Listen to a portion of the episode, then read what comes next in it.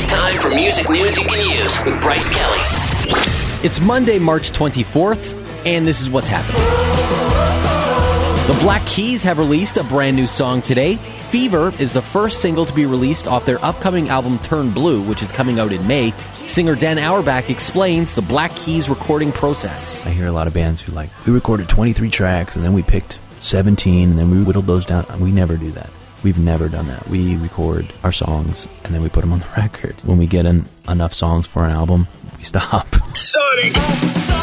Arcade Fire are upset. One of their big paper mache bobbleheads that they've been wearing as part of their current live shows was stolen during a gig in Connecticut last week. The band says they're not interested in pressing charges, they just want their head back. Sonic!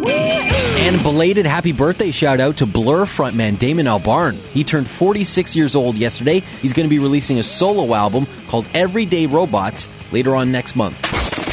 That does it for another edition of music news you can use on Sonic. Sonic 1029.